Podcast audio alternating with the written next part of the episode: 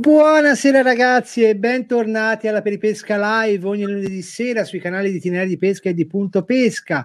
Questa sera connessione di Beppe permettendo, pixelato, vi presentiamo un personaggio molto importante del panorama della pesca sportiva italiana, mi devi dei soldi per questa presentazione speciale, che ci presenterà però al meglio il buon Beppe che lo conosce di persona. Vai Beppe. Ciao a tutti, benvenuti alla Peripesca. Non so come mi state vedendo, secondo me vedete a, tipo a pixel così. Importante che ti sentiamo, dai. pazienza, tanto c'è il podcast, quindi ci potete ascoltare anche tramite podcast. Se non, ci, se non mi vedete, non è un grosso problema. Quindi l'ospite di questa sera, allora, come vedete, è un bell'uomo, giovane, eh, giovane sì. il culo perché qui. Gio, gio, giovane, giovane sì appassionato di pesca. Fa lavora in un'azienda italiana. È uno sviluppatore di prodotti. È un responsabile del marchio Seika distribuito da Tubertini. Quindi questa sera è con noi in live Carlo Filoni. Ciao Carlo benvenuto. Ciao ragazzi. ciao a tutti Sai cosa devo aggiungere, Beppe? Devo aggiungere per i ragazzi del podcast, tra le altre cose, Beppe, cos'è il podcast della peripesca? Te guarda come te l'ho appoggiata piano. In che senso? cos'è? Spiega cos'è il podcast di, della live, ah, dove beh, lo possono allora, trovare. A, a, parte che la peripesca è il primo podcast in Italia che parla di pesca sportiva, perché non esistono altri podcast di pesca sportiva, questo è il primo. Facciamoci due il domande secondo... perché eh, perché siamo i primi, eh, ci deve essere sempre il numero uno, e eh, noi in questo caso siamo il numero. Quindi, Carlo, se vuoi fare ascoltare questa intervista ai tuoi amici, sappi che possono farlo tramite post- podcast su tutte le migliori piattaforme podcast. Poi ti, ti girerò poi tutti i link e quant'altro. Eh, devi dire qualcosa del gruppo Telegram? No, io vorrei che si presentasse il buon, il buon, Carlo, ci spiegasse un attimino un po' una presentazione di qual è il suo background eh, e poi dopo cominciamo noi a massacrarlo selvaggiamente con tutte le domande che abbiamo preparato. È una settimana che siamo lì a batterci sopra. Il buon Beppe addirittura mi ha detto no, ma questa magari non gliela fare. Vedremo, vedremo, vedremo. Allora, vedremo. ascolta Nicola, la, la eh? buona riuscita di questa intervista vale un mio 5%, quindi non me lo far perdere perché qua è tragedia. Allora no, dobbiamo lavorare seri. Eh, Qui deve tornare a casa, domani ha telefonato in azienda, guarda che il negozio lì, bla bla bla. Quindi, allora, Carlo, presenta, classica presentazione da alcolisti anonimi, nome, cognome, età, eccetera, eccetera. Vai. allora, per chi non mi conoscesse, sono Carlo Renato Filoni, vengo dalle Marche, da Caldarola, provincia di Macerata. Eh, sono classe 94, quindi sì, abbastanza giovane per il momento. 28 anni li farò a dicembre, quindi ancora 27. Dai, dai 25 in poi te ne togli uno, prima invece te ne aggiungi uno perché fa sempre Nicola, una, hai capito? Nicola, hai capito 94. Che vuoi? Io fa, domani vado no, a prendere così. la patente. Che vuoi? No? Per, dire, per dire, per dire. Eh, bene, bene, bene, ragazzi. Allora, ricordo anche comunque a tutti che siamo anche presenti se volete trovarci sul gruppo Telegram di Tineri di Pesca, dove c'è anche il buon Beppe di Punto Pesca, dove settimanalmente mette le offerte dal suo shop online da puntopesca.com e all'interno appunto del nostro gruppo Telegram trovate contest, video, audio, chiacchiere, discorsi e quant'altro, tutti inerenti al mondo della pesca, con degli ottimi mod che sono il nostro buon K e il nostro buon Samuele Coppe, anche qua moderatori della live, che vi cazziano se rompete le scatole. Detto questo, farei un giro di saluti al volo se mi permettete, e poi partiamo con le domande. Prendiamo fiato. Ciao K, ciao Samuele, ciao Masnos, ciao Leonardo, ciao Leonardo 2000 volte, ciao Angelo, Ciao, grazie a Sola, ciao al buon Eugenio, al buon Luca Maltagliati che stasera è in anticipo da Sanremo e a tutti gli altri presenti in live questa sera. Ora Beppe, vuoi aprire tu le danze o apro io? Dimmi te. Guarda, io sparo la prima che ce l'ho qui, che la vedo bella bella. Buonasera anche a Creator Sim che ha messo un salutino al volo così. Vai Beppe. Ciao Creator, ciao ciao ciao. Eh, guarda, questa qua è un misto tra una mm, eh, una cosa che mi hanno chiesto di, di, chiederti è un pezzettino che aggiungo io.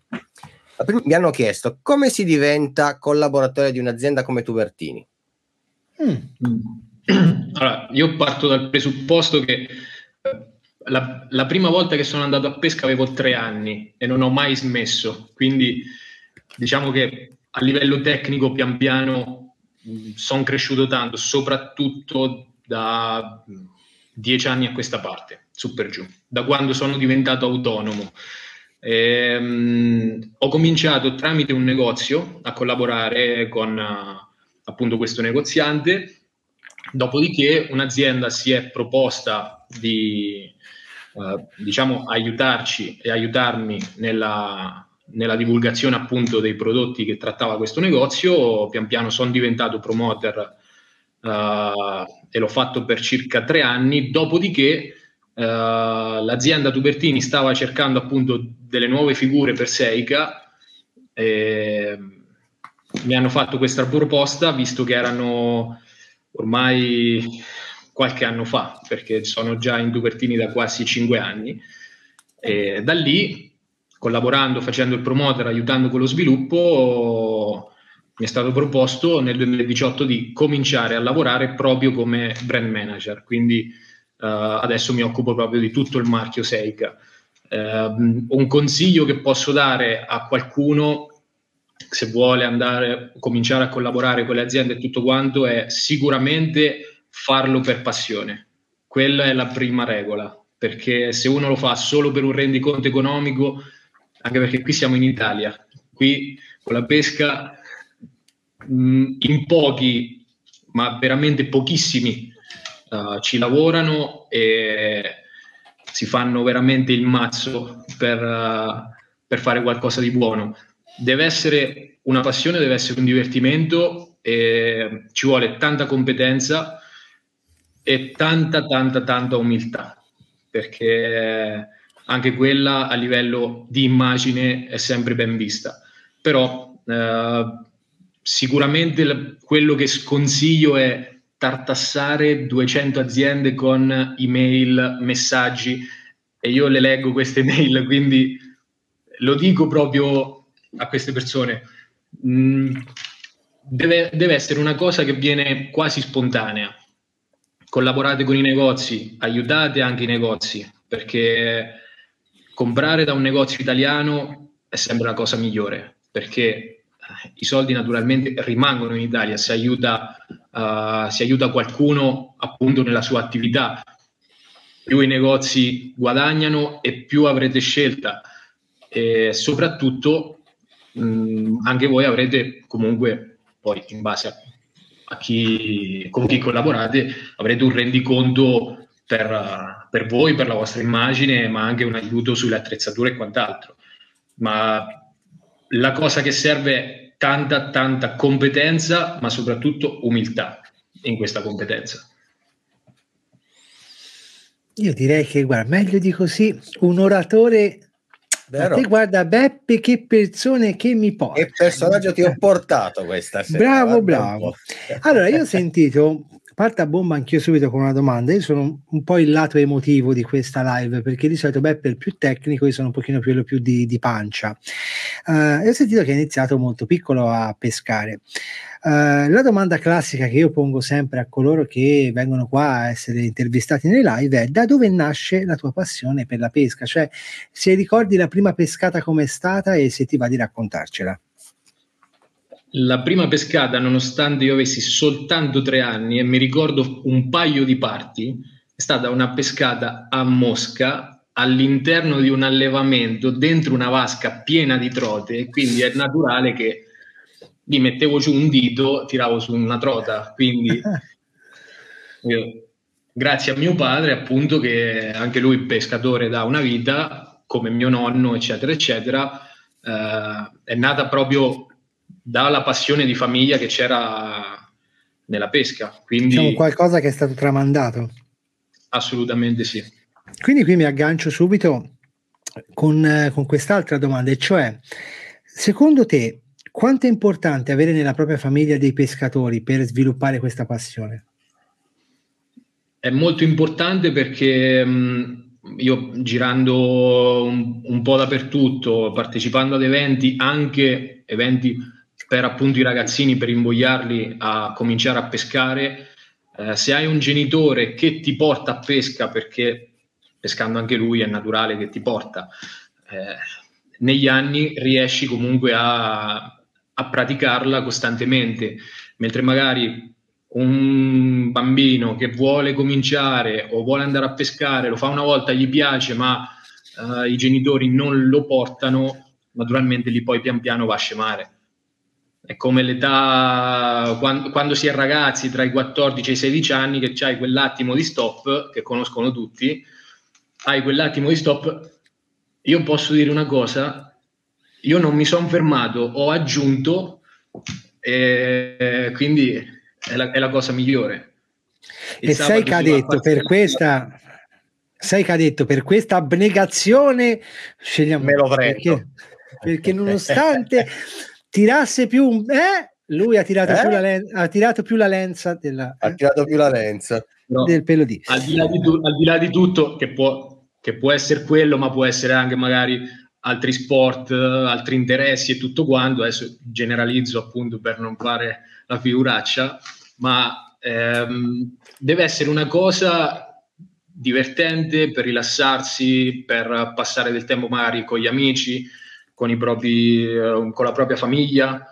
e ad esempio ho un carissimo amico qui di Porto Potenza Picena che saluto, eh, facciamo sempre gruppo, abbiamo un altro amico che porta il figlio e già a nove anni eh, pesca feeder nella Golden Fish di Civitanova e a nove anni già menava a gente che pesca da una vita, quindi e lui magari diceva io faccio una gara in meno a self-casting per portare lui magari a fare il regionale di feeder e poi vederlo fare uh, secondo, terzo o primo di settore è una grandissima soddisfazione.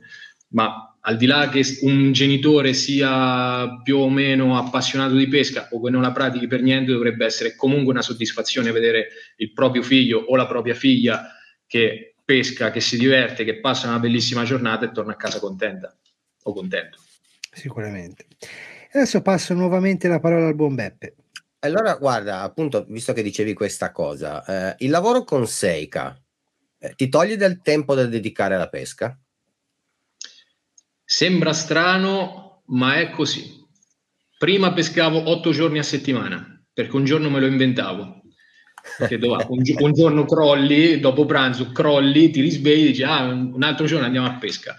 Adesso effettivamente sì, sto sempre immerso nel mondo della pesca, ma pesco già molto meno. Però ho la possibilità comunque di uh, realizzare filmati, servizi fotografici, andare a testare appunto i prodotti, quindi pesco comunque abbastanza, però ammetto che quest'estate ho preso le ferie anche dalla pesca quello sì. Guarda, eh. allora ti, scusa un attimo, mi appoggio allo, al, al, al, discorso dei prodotti, no? Questa più che altro è anche una, una curiosità. Eh, capisco che adesso nel periodo eh, chiaramente post-COVID, post-COVID tutti i tempi si sono allungati, è tutto molto più, più, più lungo da, da, da fare arrivare, però solitamente da quando tu progetti qualcosa, da quando ti viene in mente un'idea, quanto tempo ci va prima che finisca in un negozio? Possono passare 4-5 mesi come un anno, un anno e mezzo o anche due. Ti dico la verità, dipende da, da quello che vuoi fare tendenzialmente. Può capitare che hai tutto già in testa, impostato, tutto va liscio fino alla fine, o avere magari un un piccolo problema o un grande problema e doverlo risolvere e ci vuole anche del tempo. Quindi mh, mm, in media diciamo tra i sei mesi e l'anno, su per giù. Noi stiamo lavorando ora per il 2023 e 2024 addirittura. Ma guarda, una, una curiosità mia. Um, come funziona? Cioè, tu hai da parte dell'azienda un budget da destinare alla progettazione? Cioè, lì loro ti dicono, tu hai la possibilità eh, di avere questo o loro ti danno già una base su cui lavorare e tu la sviluppi? In, io ti dico in generale che possa essere un artificiale piuttosto che una canna, non so, l'idea per un mulinello e quant'altro. Un filo, treccia. Mm. Diciamo che non, non ho limiti, nel senso, l'unico limite è valutare se effettivamente l'idea può essere ottima a livello commerciale. Quindi uh, si basa tutto principalmente su quello. Io ho un'idea, comincio a portarmi avanti, comincio a valutare quelli che sono i costi, quello che può essere il fatturato, eccetera, eccetera, quante, um, idee, quanto possiamo vendere in Italia, all'estero, perché adesso abbiamo una consociata in Spagna, diversi distributori in tutta Europa e nel mondo, quindi io faccio i prodotti anche per loro, eh, di solito sono loro che appunto richiedono uh, degli accessori particolari, dei, artificiali, fili, canne, eccetera, e poi uh, io insieme all'azienda appunto uh, portiamo avanti l'idea. Però a grandi linee, se un'idea è valida, qualsiasi essa sia, bisogna fare nel minor tempo possibile e rispettando sempre i grandi standard quali- qualitativi appunto di Tubertini e Seika e cercare anche comunque di venire incontro a quello che è il mercato, quindi al pescatore stesso. E se non vendi, per gli amici del podcast ho fatto le mani quelle larghe.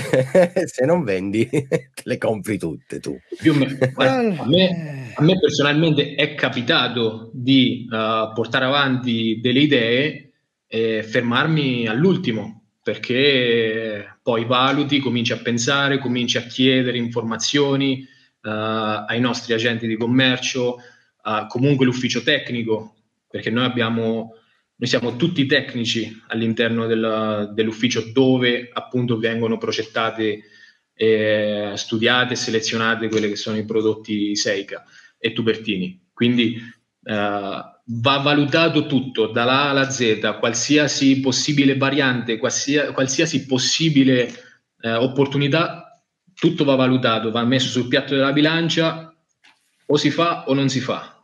Però tante volte, ecco, capita che l'idea è buona e tutto quanto, ma il mercato non la recepisce. Oppure uh, ancora rimangono con, dei, con, i soliti vecchi stereotipi.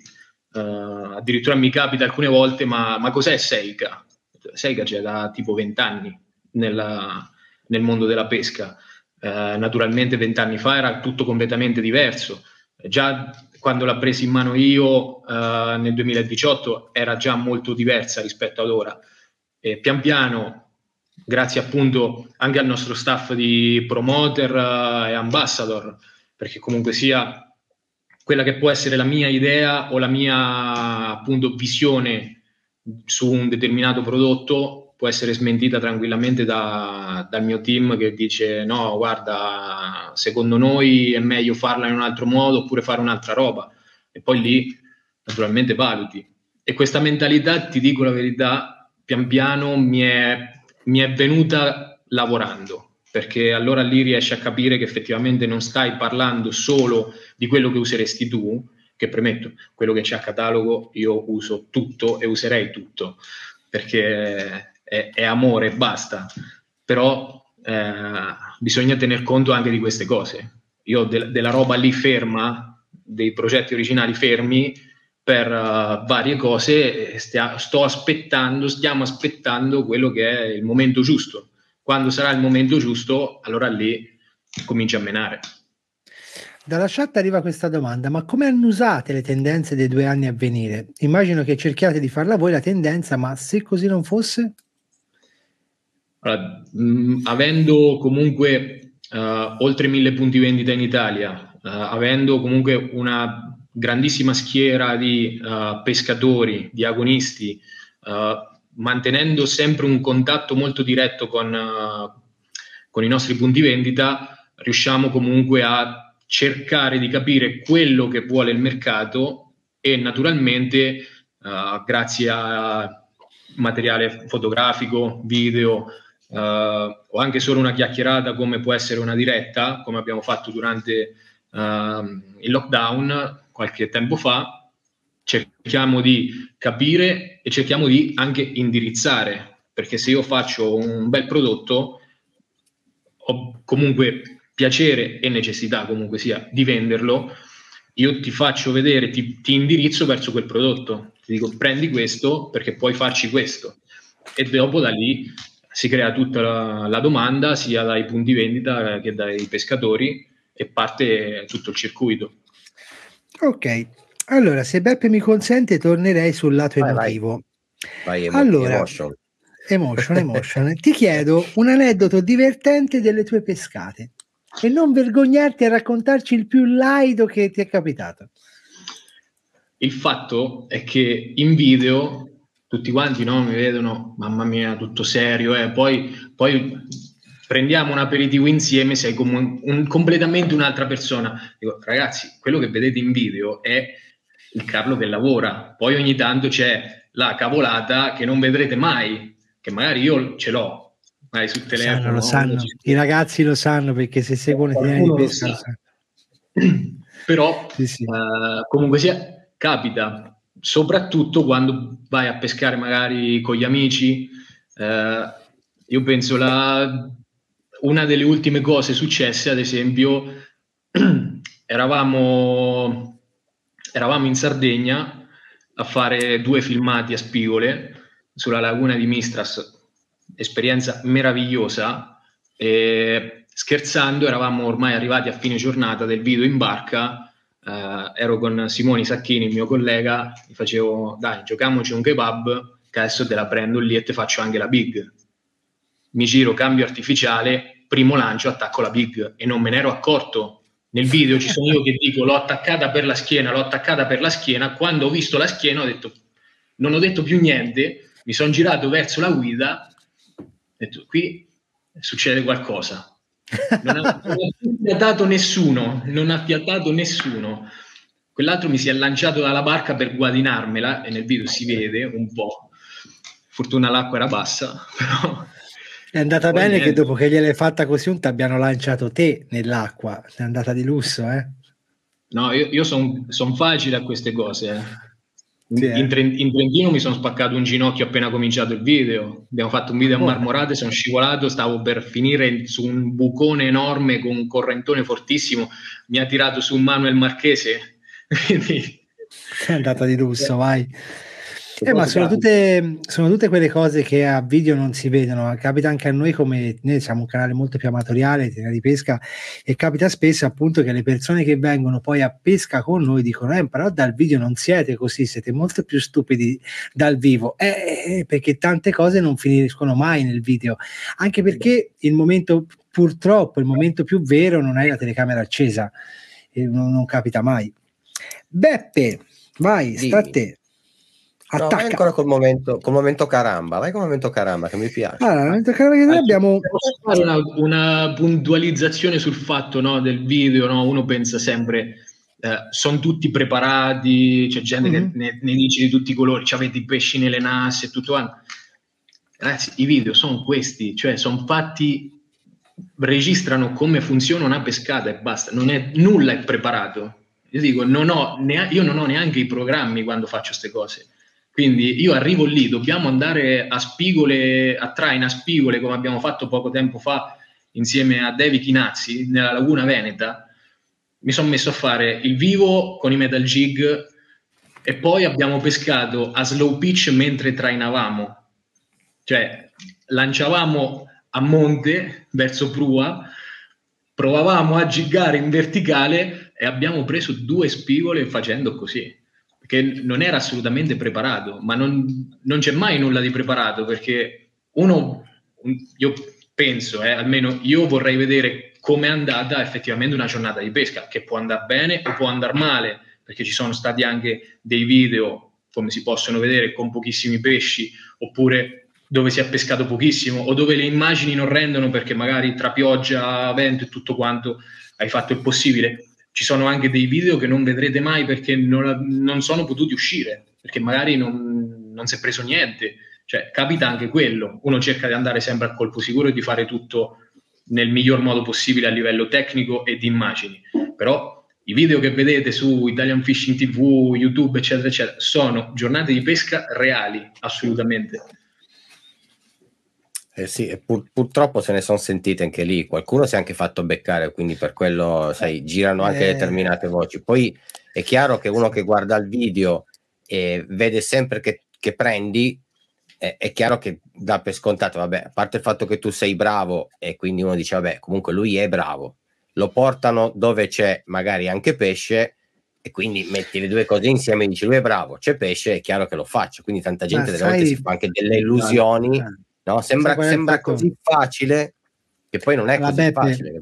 Ma questo ormai anch'io ho sette anni e mezzo più o meno che sono nell'ambito e ti dico, alla fine purtroppo capita, capita, tante volte le persone che da una parte ti idolatrano perché pensano che tu ogni pescata che fai peschi e lì vai a spiegare che comunque sì, per un video che esce fuori purtroppo ce ne sono tanti che non vedranno mai la luce perché purtroppo la pesca è una, uno sport talmente, una passione talmente basata su quello che poi anche è l'istinto del pesce, che se quel giorno decido di non mangiare puoi essere la riserva migliore d'Italia con il, i pescatori più bravi d'Italia, ma purtroppo se quel giorno la trota, per modo di dire, in torrente decide di non mangiare, il video a casa non lo porti. Purtroppo sono successi casi di realtà dove i pesci sono stati preparati prima, dove comunque è naturale però che comunque ragazzi che è vero sì che quando uno va a girare un video, faccio un esempio, ora io parlo nella mia amatorialità che non siamo un'azienda, quindi per noi tutto quello che è la spesa va a gravare sullo stipendio di un infermiere. Quindi quando io prendo e mi vado, che ne so, in Trentino, è normale che cerco magari la riserva con eh, una guida che mi possa dare quello spunto in più rispetto dell'andare totalmente alla cieca in un torrente sconosciuto con il rischio che non è poi un rischio, è quasi una certezza di tornare a casa con le mani, nel, con le mani in tasca e non aver visto nemmeno un pesce. È naturale che quando poi devi realizzare un contenuto video che possa piacere alle persone, cerchi anche in quel caso di portarlo a casa, ecco, cioè di non ti dico fare la pescata facile perché non è mai facile, però quello che farebbe anche il pescatore normale, cioè se vado in uno spot, in una realtà che non conosco, cerco il pescatore che quella realtà la conosce per potermi indirizzare nel modo giusto. E non è una facilitazione, sarebbe stupido non farlo, cioè andare in un posto così Um, ora non voglio essere volgare perché poi giustamente si va a finire nel podcast e non voglio sporcare il podcast del buon Beppe, però è un po' andare alla René Ferretti a cazzo de cane buttato su un fiume o su un lago sperando poi di far cattura. Cioè, è sempre bene quando uno si sposta su uno spot avere persone che lo conoscono. Detto questo, Rimanendo nell'ambito emozionale, io vorrei chiedere al buon Carlo qual è stato il posto più bello dove hai pescato e il posto dove sogneresti di andare a pescare. Questo è difficile perché avendo girato tanto, eh, un posto particolare non c'è. Forse in base, a, in base a quello che cerco perché se cerco la trota naturalmente il Trentino. Il Trentino eh, offre qualcosa sia a livello, sia per gli occhi che per, per la pesca appunto, qualcosa di meraviglioso. Forse ecco, per quanto riguarda il mare, eh, naturalmente la, la Sicilia o la Sardegna sono dei posti meravigliosi dove effettivamente ci si può divertire. Eh, anche se ammetto che quando torno sui miei fiumi, sul fiume di casa, eh, è un altro discorso. Lì è proprio, diciamo che ritorni un po', no? ricordi lì perché ho fatto così, lì perché ho fatto quella, quel giorno particolare, era così, ho preso quel pesce lì. E naturalmente ho molti più ricordi sulle acque dove magari pesco di più, però a livello di bellezza eh, secondo me c'è del bello ovunque. C'è del bello anche su un fosso sperduto nelle campagne uh, di Rovigo, come c'è del bello anche praticamente ovunque.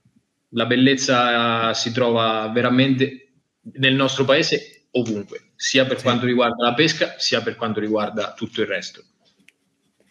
E però qui andiamo dove sogneresti di pescare. Osa, perché adesso sei andato molto sul territorio nazionale, ma anche il posto dove sogneresti di pescare rimane fra i confini dell'Italia? No, sinceramente no, perché il sogno per un, per un trotaiolo perché sì, bene o male ho cominciato con quello. La Patagonia è una delle, uno dei sogni nel cassetto, che magari un domani si avvererà, non lo so. Però più nel breve qualcosa che potrei fare magari anche domani, anche se domani lavoro, eh, bus in Spagna. Andare in Spagna a bus. Bene, mi ha dato Beppe, mi ha dato due idee. Io la Patagonia, la, eh, scusi, qui accanto la segretaria, Veronica, Patagonia, mm. Patagonia per le trote. Non immaginavo, ma Patagonia per le trote e Bassi in Spagna, da segnare, aggiunga alla lista dei posti che dobbiamo andare. La ringrazio tantissimo. Vai Beppe, ti lascio la parola. Il problema allora, è quando, invece... cerchi, quando cerchi i voli per la Patagonia è che la voglia un eh. pochettino passa. Oh, ascolta, io sono, sono, andato a lanciare un piombo dalla parte a, a cosa, come si chiama, da Ruba, quindi me la sono fatta 20 ore. Io penso che piuttosto che tornare a farmi 20 ore di volo così, assumerei una persona, quindi te pensa, la pagherei per prendermi a calci nei testicoli. Quindi più, pur, più, pur di non farmi quelle 22 ore di, di traversata. Vai Beppe, ti lascio la parola perché altrimenti la mia la mia istruzione nei più grandi college francesi dopo viene troppo a galla, quindi lascio la parola. allora, io invece ti voglio chiedere, visto che tu ehm, hai a che fare con l'azienda, quindi vedi la pesca dal lato, dal lato diciamo aziendale, ma eh, mm. vedi anche, hai a che fare anche con i negozi, quindi vedi anche la pesca diciamo dalla nostra parte, no? Ma sì. hai a che fare anche con, con, pescatori normali che magari ti fermano, ti parlano, ti chiedono determinate cose. No? Quindi io ti voglio chiedere, secondo te, come è cambiata la pesca dopo il, il Covid? Sia eh, appunto dal lato aziendale, con tutti i problemi che hanno avuto le aziende, con i problemi che, che hanno avuto appunto i negozi, e anche eh, le persone stesse che per un certo periodo non sono potute andare a pescare. Pensi che qualcuno l'abbiamo perso, qualcuno l'abbiamo guadagnato? Come, come la vedi tu la situazione? Mm, bene o male, dopo il Covid ho visto tornare a pescare persone che non prendevano una canna sulle mani da almeno dieci anni. Sinceramente io ho visto un aumento delle persone, però poi, mh, visto anche il momento, piano piano hanno scemato un pochettino perché comunque sia Uh, è normale. Poi appena finito il lockdown, che tutti potevano bene o male uscire, potevi uscire per andare a pescare anche in zona arancione, allora tanti l'hanno usata anche un po' come scusa pur di uscire di casa. Quindi io penso qui sulla terrazza di casa mia c'è un solco che l'ho fatto io perché non potevo uscire, quindi a forza di fare avanti e dietro. Quindi appena, appena sono potuto uscire il giorno dopo ero in belli bot a fare persici e cavedani, quindi eh, è normale per un appassionato naturalmente appena potuto è andato e qualcuno ha colto l'occasione, chiamiamola così, anche se non è, di ritornare a fare una cosa che magari faceva diversi anni fa. E cosa anche abbastanza bella da vedere, anche un piccolo aumento di quelli che sono i punti vendita. Uh, piccoli negozietti, magari su dei posti dove effettivamente manca e quindi persone che magari dicono per comprare un chilo di bigattini devo fare 50 km, adesso che ce l'ho qua vado a pescare e magari quelle 10 pescate in un anno se le fanno. Quindi dopo il Covid c'è stato sicuramente una, un piccolo aumento di pescatori e un piccolo aumento anche di lavoro per, per le aziende e per i negozi anche se adesso con tutti questi aumenti, eccetera, eccetera, eh, è normale che mh, le persone tendono a spendere meno perché ci sono anche delle priorità. Eh, la pesca non può essere una di quelle. Quindi scusa, dal lato, dal lato dell'azienda come, come hanno deciso di, di affrontare questa cosa? Cioè, investendo e proponendo sempre attrezzatura mm. nuova anche per, per il prossimo anno oppure hanno deciso magari di eh, fermarsi un attimo e vedere come, come, funziona oppure di rischiare comunque eh, diciamo più o meno eh, capisco che come io ho eh, diciamo la mia idea di lavoro annuale anche l'azienda bene o male sa che tutti gli anni eh, ha diciamo quel, quel tipo di lavoro no? ma mm pensando a tutto quello che potrebbe succedere da qui al prossimo anno. Loro hanno tirato un po' il freno eh, oppure, non, eh, non, oppure no?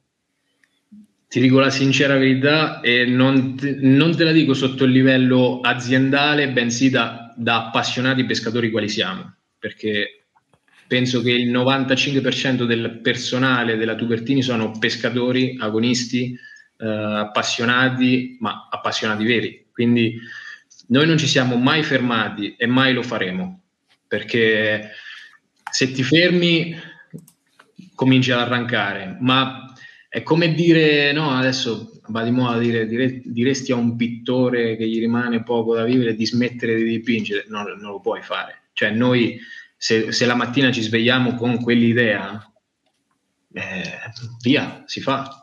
Perché? Perché non tanto perché dici abbiamo fatto dei, dei prodotti come fu la R18 Area, la canna più leggera e sottile sul mercato. Quella lì, il, gran, il grande Stefano Di Buo, che è il nostro ingegnere per quanto riguarda le canne, eh, voleva fare la canna più leggera e sottile sul mercato e l'ha fatta. E a livello commerciale dici si potrebbe vendere tanto altro, però l'abbiamo voluto fare come fu la R18 Surfcasting, è canna meravigliosa, spettacolare, e quindi e per me canna da oltre 1000 euro al pubblico per il surfcasting. Quindi se, se, hai, se hai la passione è difficile che smetti di, di fare.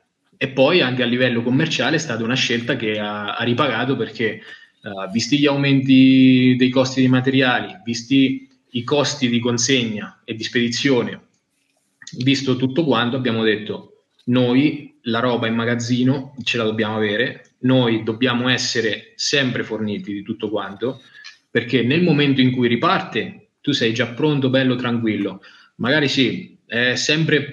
Mh, mette sempre un po' di soggezione, un po' di paura a dire no, ho, ho ordinato tutta questa roba qua, deve arrivare, se qui non si ritorna a pescare è un problema. Ma è stata un po' anche una scommessa? Ma secondo me no. Secondo me è stata solo lungimiranza. E secondo me Glauco Tubertini è un, un grandissimo imprenditore, assolutamente. Vai Nico. Vado io? Allora, io ho sempre emotional. Domanda è, c'è stato un momento in cui stavi per dire basta alla pesca sportiva? Se sì, se possiamo chiedere, in che occasione della tua vita e perché?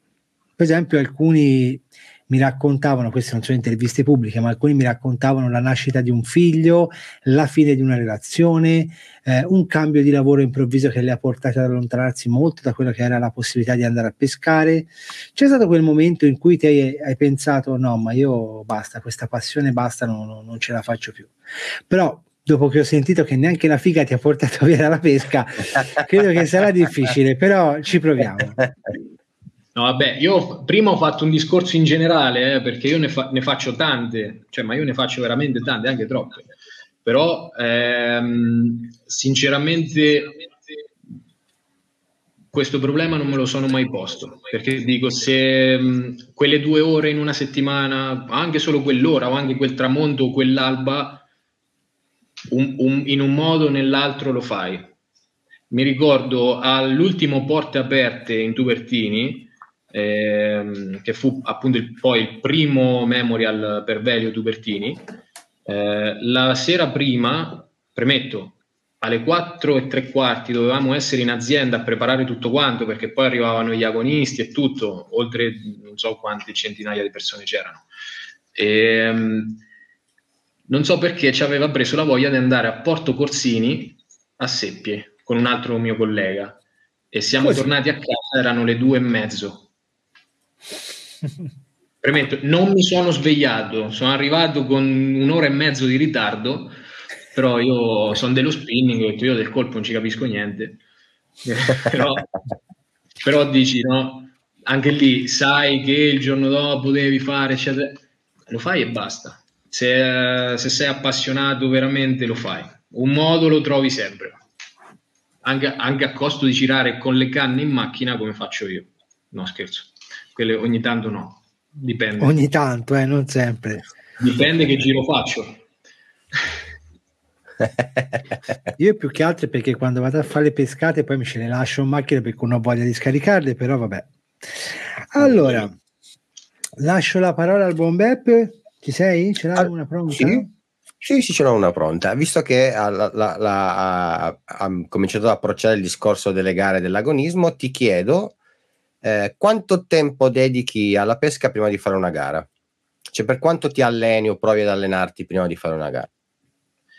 Allora, ehm, dipende un po' anche da, da, che tipo di competizioni vado a fare. Perché, ad esempio, trout area, bene o male, mh, mm, una o due volte prima pesco diciamo che pesco, anche perché poi un giorno vai lì, hai provato diverse cose, diversi approcci, poi torni a casa, ci ripensi, dici, ah, ma non ho provato questo. Eh. Quindi per togliere ogni dubbio, eh, che sia, ci può volere una giornata come 10, finché non ho una strategia mh, ben fatta, o almeno non sono sicuro di, mh, di, quello che devo fare, finché non sono sicuro io pesco. Poi eh, a grandi linee già andarci magari una volta su un un lago dove uno non è mai stato, quindi faccio un esempio, il lago Loch Ness di Sellano per il Trout Area, dove adesso svolgono anche competizioni FIPSAS, eh, abbiamo fatto una gara dove io, mai stato, vado in gara, eh, arrivo fino a un certo punto e poi vedo che il pesce non mangiava più. E invece che andare no, sempre sul colore più naturale, sempre più piccolo, eccetera, dovevi andare su delle padelle così, che è il contrario di, diciamo del trout area. E dici com'è possibile? E poi lì c'è la pesca jerk che nel trout area si vede poco, sono pochi i campi gari, i gara che rendono a, a jerk, in alcuni periodi anche il top water, che in gara uno dice ma peschi le, le trote col popper? Sì, pesco le trote col popper. Oppure a microspoon aggallato, quindi mh, di variabili ce ne sono tante, poi dipende anche dal periodo. Ad esempio, domenica uh, al Lago del Salto, io non dico una cavolata, ma l'anno scorso non siamo passati per poco, quindi dopo un anno di prove arrivi lì e non ce la fai, l'anno dopo riprovi, io sono andato venerdì, il venerdì della settimana precedente perché poi per una settimana noi agonisti non ci possiamo pescare, io avevo già tutto quello che dovevo fare in testa, grazie anche a Stefano Fornari del team Seika, che abita proprio lì, e al carissimo Mauro Pitorri, che saluto perché è persona meravigliosa e grandissimo amico. Siamo messi lì, abbiamo fatto quello che dovevamo fare, mi dovevo assicurare con quella strategia lì, è andato tutto bene, per fortuna, si poteva fare meglio come sempre, però abbiamo strappato il secondo posto, la qualifica per la finale ci vediamo a bilancino a fine ottobre. Grande. eh, avere qualcuno vicino, vicino aiuta sempre, eh? cioè fare team, fare squadra eh, aiuta non, sempre. La, quando si tratta di, di, campionati a coppie o a squadre, ma anche tante volte anche con il singolo, perché per quanto uno può essere bravo, c'è sempre da imparare da tutti, sia dal neofita che non ha mai pescato, sia da un, magari una persona che ti sta anche antipatica, che la vedi lì di fianco a te, prendi pesce e tu no. Invece che arrabbiarti e dice ma guarda questo, eccetera, eccetera, ruba con gli occhi, guarda quello che fa, perché tante volte è, è semplicissimo, magari sbagli qualcosa e tu non te ne rendi conto, un giro di manovella in più, uno stop troppo corto, troppo lungo. Quindi eh, da soli personalmente credo che non si arrivi tanto lontano, si arriva fino a un certo punto, però eh, imparare da tutti, da tutti gli amici, dai pescatori che incontri, da persone che vedi anche solo pescare e tu sei lì dietro a farti gli affari tuoi. Eh, tu portami a passeggio lungo un lago, eh, cioè io guardo l'acqua, cioè, guardo, guardo, le persone che, che, stanno pescando, mi metto lì, comincio a guardare, ah guarda, eh, questo usa sto galleggiante qua, eh. E quindi e io con i galleggianti non ci faccio niente, anche se pesco ogni tanto a Ruasien, però eh, così è più forte di me, io devo capire quello che succede, perché se, se uno che fa il mio lavoro si fossilizza su quello che crede lui e basta, eh, tanto lontano non arrivi. E quindi stai lì, impari. Io ho approcciato delle tecniche di pesca che non avevo mai fatto, sia per quanto riguarda lo spinning, sia per quanto riguarda anche altro. La ruba sieni, il feeder, la pesca in mare, perché certe volte si impara qualcosa anche da queste tecniche che puoi portare dall'altra parte. E questa è una cosa grossa che ho detto, eh? perché questa è, uno, è uno, una delle cose in cui credo. Perché guardare una persona che pesca a Bolentino, eh, magari a Sugherelli e Sgombri, tu vai lì a Metal Jig, eh, come fai a capire a che distanza sto pescando, a che altezza sto pescando, su quali colori magari mangia di più, se mangiano di più in movimento oppure bisogna lasciarglielo lì, cioè, mh, mm, e poi magari parlarci anche di come si comporta il pesce, perché magari con l'esca naturale naturalmente uno sembra che sia più avvantaggiato e certe volte è vero, come certe volte è più avvantaggiato chi pesca con l'esca artificiale e naturalmente tu puoi imparare qualcosa da lui su come si comporta il pesce, che magari a me non mangia, a te sì. Perché? Co- cosa sta facendo il pesce in questo momento? In questo momento il pesce fa così, così, così. Ah, tu con quello magari che hai in testa riesci a trovare la soluzione e a divertirti comunque. E questa è una, è una cosa, secondo me, veramente importante, ma anche solo mh, la mentalità dell'agonista, che secondo me è una mentalità quasi completamente diversa dal pescatore normale. La mentalità dell'agonista effettivamente è io arrivo lì, devo fare tutto preciso. E come dice il grande Marco Volpi, grandissimo agonista, penso il numero uno in assoluto, Marco ti dice che la preparazione è praticamente tutta la gara, il pescare viene dopo, ma la preparazione, essere ordinati, precisi, tutto sempre in ordine, avere sempre tutto a portata di mano e conoscere se la serie 229 del 10 la tieni sul secondo cassetto lì sulla destra. Tra sapere quello e non saperlo e star lì a cercare, cioè queste qui eh, sono cose che ti aiutano sia nella pesca ma anche nella vita certe volte, perché essere magari sempre più un po' più impostati, precisi è sempre comodo. Quindi si impara da tutto e da tutti, indistintamente. Sì, poi se impari, da, se impari da Marco Volpi è anche più facile. che miseria. L'ho conosciuto il primo giorno di lavoro, eh, poi, quindi figurati, stava bello acceso io... per partivano per il mondiale. Guarda, io, io, penso sempre, ho sempre in mente un ricordo di Marco, il video che ha fatto, eh, adesso ormai sono già, saranno oh, sei o sette anni fa, dei Sabiki, dove lui va in barca col figlio e i due amici del figlio se, se te lo ricordi, ce l'hai presente, dove praticamente lui fa vedere una, quanto è semplice pescare con i sabiki e lo fanno uscire di testa questi tre bambini, lui è in mezzo, gli girano solo le canne lui slama solo i pesci, no? E, e fa vedere quanto è semplice, quanto è semplice pescare, pescare con i sabiki. E poi lui ha questa cosa di, di, di dire tutto quello che utilizza dalla girella, la, il codice della girella, l'amo, il numero del cioè lo, lo, fa sempre, tutte le cose che, che, utilizza, lui ti dice tutto quello, il codice, a momenti, a momenti ti direbbe anche la pagina del catalogo dove andarlo a cercare.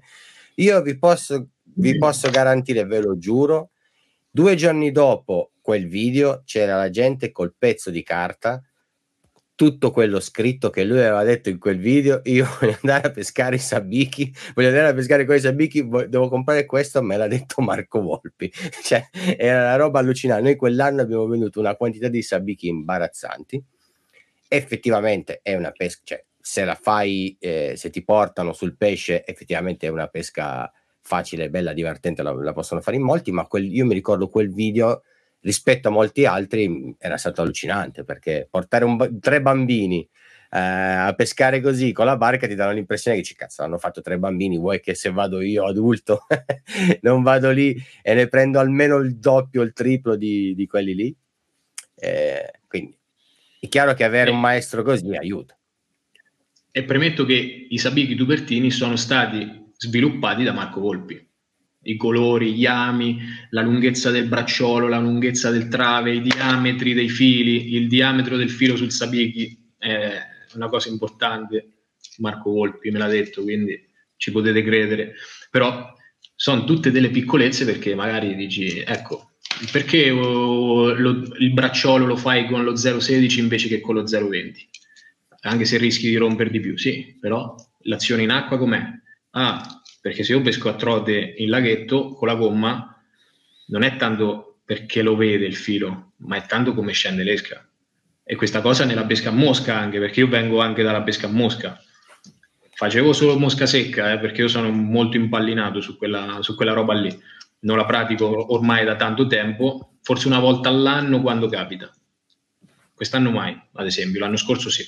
Quindi sono tutte cose che poi ti ritrovi, ti ritrovi più avanti per chi fa il mio lavoro, ma non solo, anche per il pescatore normale, perché poi magari ti prende, voglio andare a Bolentino, eh, sì, non l'ho mai fatto, mi portano con l'amico in barca, eccetera, un conto stare lì non sapere nulla, è un conto magari, sai, hai visto il video di Volpi, eh, ti sei informato o hai chiesto comunque mh, al negoziante, perché ragazzi, questa è una cosa importante che si è persa negli anni. Il negoziante non è che sta lì e eh, fa solo il cassiere, il negoziante ne sa e ne sa a pacchi perché quando noi facciamo un prodotto e lo lanciamo, andiamo dal negoziante, guarda che abbiamo fatto questo qua e funziona così, così, così, eh, quell'informazione ve la passa direttamente.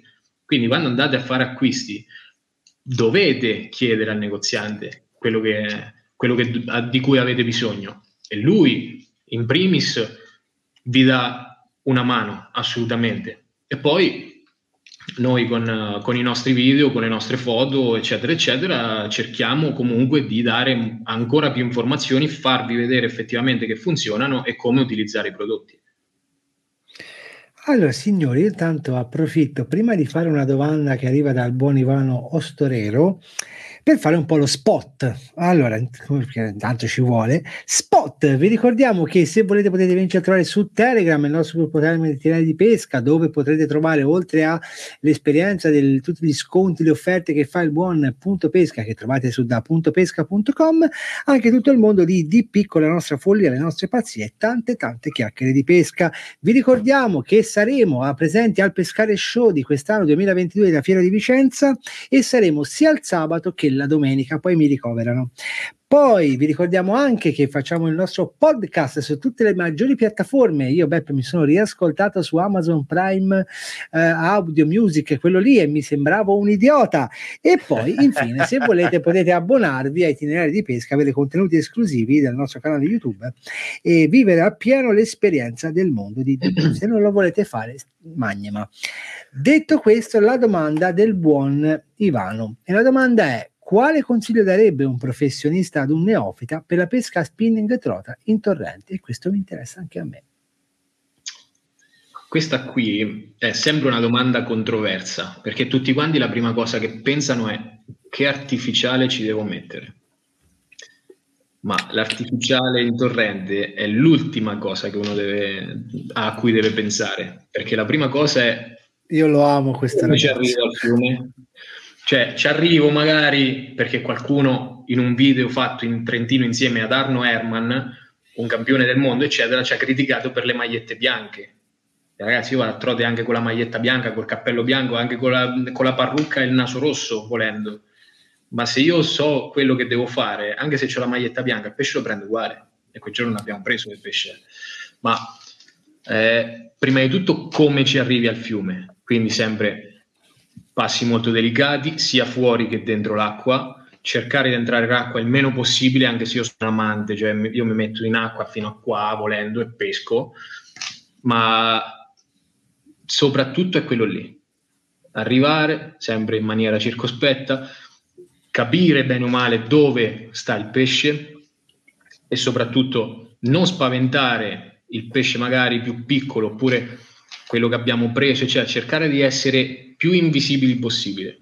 E non dico che dovete andare per forza con la mimetica, testa e piedi, nascondervi dentro le piante e pescare così, ma mh, sapere che se io sto risalendo il fiume, la trota naturalmente è posizionata verso, verso monte, se io gli arrivo da dietro, già lì sono parecchio avvantaggiato, quindi lì magari posso pescare un pochino più comodo, posso essere un po' più rilassato.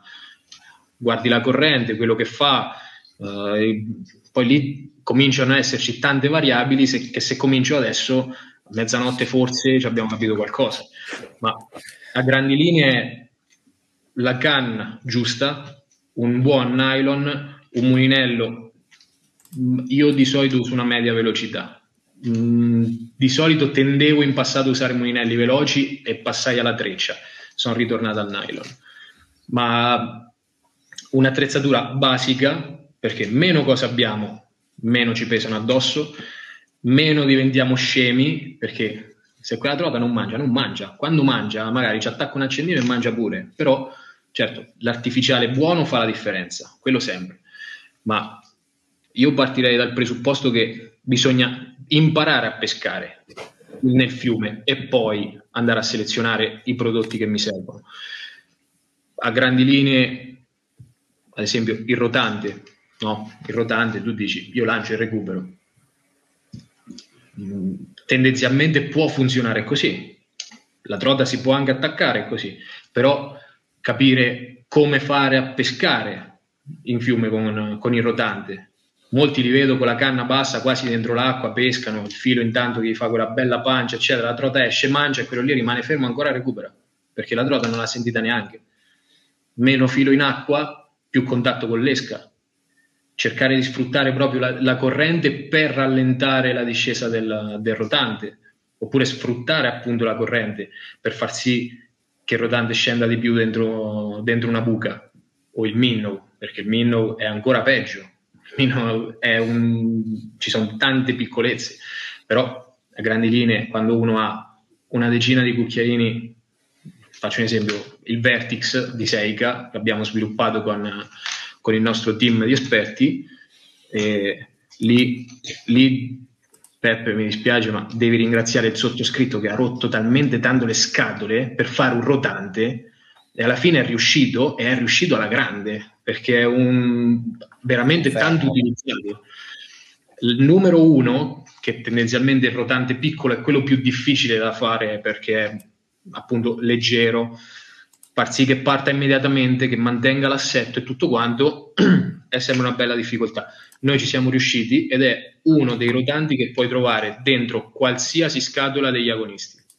E gli agonisti in fatto di rotanti perché l'esca principe praticamente, ora c'è tanta più gomma, però è una cosa che è mm, indispensabile. Esatto. Sì. Questa, questa colorazione per i cavedani è devastante. Questo qua naturalmente io sconsiglio di utilizzarlo con l'ancoretta con, con l'ardiglione o schiacciate gli ardiglioni o amo singolo, quello è poco ma sicuro, questa è questa invece è la parentesi naturalistica che faccio. Eh, Nicola, Però... Nicola chiedi, chiedigli quella cosa perché non, non fanno l, l, lo sgancio per l'ancoretta. Dio buono, ma perché non lo fate? Eh? A lui cioè, glielo puoi chiedere, a lui glielo puoi chiedere. Porca paletta, cioè nel senso che io levo l'ancoretta e ci metto l'amo singolo, perché devo scoppiare l'ancoretta? Perché la, allora, io ti dico, eh, a livello di robustezza, mm. cambia tanto. Avere quel piccolo sbaffettino sopra o non averlo cambia tanto. Ma soprattutto è una questione di mobilità dell'amo. Perché se tu cambi mm. l'amo e metti uno split ring sotto, al di là che puoi sostituirlo tranquillamente, allunghi un pelettino l'amo, lo porti leggermente più indietro e questo è buono, non è proprio malissimo, ma soprattutto è ti fa slamare meno pesci tendenzialmente, almeno è quello che ho notato io, perché? Un conto l'amo che batte durante magari la torsione della trota, eccetera, un conto è avere anche lo split che mi dà molta più mobilità, soprattutto quando la trota salta. Anche. È un, po', è un po' l'effetto come quello che hanno vietato, se non mi ricordo male, in gara, il fatto di avere l'amo singolo con quel, lo spezzoncino di filo morbido eh, è stato vietato nelle gare proprio perché quello lì l'amavi sempre praticamente. Cioè, sì, diciamo che l'assist, l'assist, diventa anche più leggero perché non avendo lo split ring al momento dell'aspirata o comunque dell'attacco eh, l'amo è più mm. leggero quindi in bocca ci finisce meglio però è comunque sia una, un'ottima cosa perché avendo il jigging braid quello si può piegare fino alla morte quindi va sempre, va sempre bene. Io consiglio sempre tagliare via l'ancoretta, sol- split ring, amo singolo. Si può fare eventualmente eh, montare un, uh, un assist hook, tanto son, è semplicissimo farlo, si mette il rotantino sul morsetto eh, e parte la festa. Però io consiglio così. Poi... Bene, detto questo, è arrivata l'ora in cui Nicola eh, va a Nanna. Ah, aspetta, che facciamo, la, facciamo ah. andare a Nanna. Dai, stasera è festa. C'è il, c'è, c'è il jingle, c'hai? C'è, c'è, no, c'è l'ospite. Dai, c'è, andare, che vuoi? Io sono andato a letto. Domani te facciamo il quarto alle 5. Corri, dai, fai il bravo. Anche perché qua vedi Samuele mi ha detto che se io glieli vendo e poi cappotta ti sente. Adesso l'hai, l'hai convinto, lui adesso li compra. Io, io ammetto che sono miracolosi, eh, lo dico pubblicamente. Quindi il cappotto è impossibile.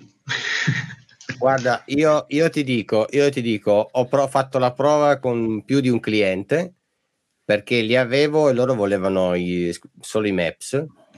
Allora io gli ho detto, guarda, facciamo una cosa, io te lo do, tu lo provi, se funziona, torni e me lo paghi. E ti dico, ve la sono anche rischiata, eh? Io li ho provati, quindi sapevo che comunque il prodotto era valido. Allora, qualcuno mi ha creduto sulla fiducia e ha detto, vabbè, se li fa, se li fa Tubertini saranno buoni. E quindi è andato per scontato, ha detto, se li fa Tubertini, se li fa Tubertini vuol dire che sono buoni. Qualcuno invece un po' così, sai, la storia comunque il rotante è Maps, la storia dice che il rotante è Maps, quindi partivano un po'... Ti eh, pensa come sono vecchio, per me è Martin, però vabbè. Eh, vabbè. Ma quella è un'altra, non è proprio la stessa cosa. Sì, sì, no, sicuramente. Cosa. Sì, sì, eh. sì. E, e, comunque poi quando vedi che la gente torna e comunque ti dice che, che, avevi ragione, effettivamente ti rendi conto che comunque il prodotto è buono. Ma soprattutto torna e ti paga. Perché... Torna e mi paga perché sennò eh, poi eh, ti chiamo a te e dico Carlo guarda che qua la gente non torna, c'è qualcosa mi che paga. non Guarda, visto che Nicole già già sbadiglia, io direi ti facciamo l'ultima che è quello diciamo che riesce guarda, guarda, guarda, guarda che schifo guarda, guarda. sono anziano io mi alzo un quarto ma che io mi alzo un quarto alle 5 guarda, ragazzi guarda un, ve- un, vecchio. Io concluderei con progetti per il futuro. Vai. O ce l'avevi mm. te Nicola? Era più bella la tua? No, no, progetti per il futuro mi piace anche perché io se dopo diventa la domanda sarebbe cosa cambieresti in Seika e no. Dopo eh no. me lo licenzio. Eh, no. Quindi, progetti, progetti per, per il futuro. futuro. Progetti per il futuro che ce ne sono troppi. Eh, mi ci vorrebbe una giornata lavorativa di 72 ore probabilmente, però eh, ci stiamo specializzando su dal mare all'acqua dolce in maniera sempre più tecnica e stiamo ampliando anche quello che è il catalogo non con eh, esche che magari già abbiamo di diverse dimensioni, eccetera, ma mh, ampliarlo nelle tipologie di esche, cercando comunque sempre il massimo della qualità, ad esempio come le nostre ultime soft bait che sono piaciute tantissimo, Wikishot e Fight Crow, eh, oppure con uh, ampliando appunto quello che è la scelta colori dei, dei nostri cavalli di battaglia, vedi il Sabas Killer, eh, lì abbiamo fatto addirittura la versione FAT, sinking, quindi uh, un occhio al passato ci vuole sempre su quello che ormai è un must nella pesca sportiva nazionale e internazionale. Però eh, al, al, futuro ci abbiamo, ci abbiamo un sacco di strada, ma piano piano stiamo facendo delle grandi cose. Non vi dico di più, però il 2023 troverete innanzitutto il catalogo Seika diviso da Tubertini. Quindi potrete avere il catalogo spinning senza portarvi un mattone così, andate da Peppe e io voglio questo, questo, questo, questo, questo, più gliene dite, dopo non ci passate, è uguale, l'importante è me le compra lui. eh.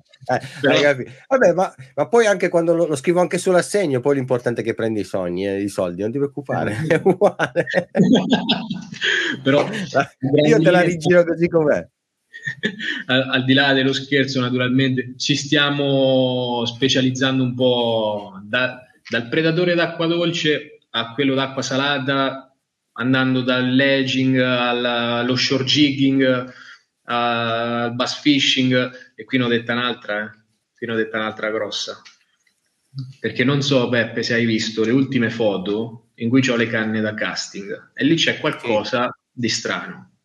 Non dico Muninelli, eh? I Muninelli lì siamo ancora, siamo ancora sotto, però come canne stiamo per uscire con qualcosa di interessante, ci vorrà ancora qualche mese, però eh, e ritorneremo più forti che mai con, uh, un, uh, con un qualcosa di incredibile, ma quello lo vedrai per la prossima apertura della trota.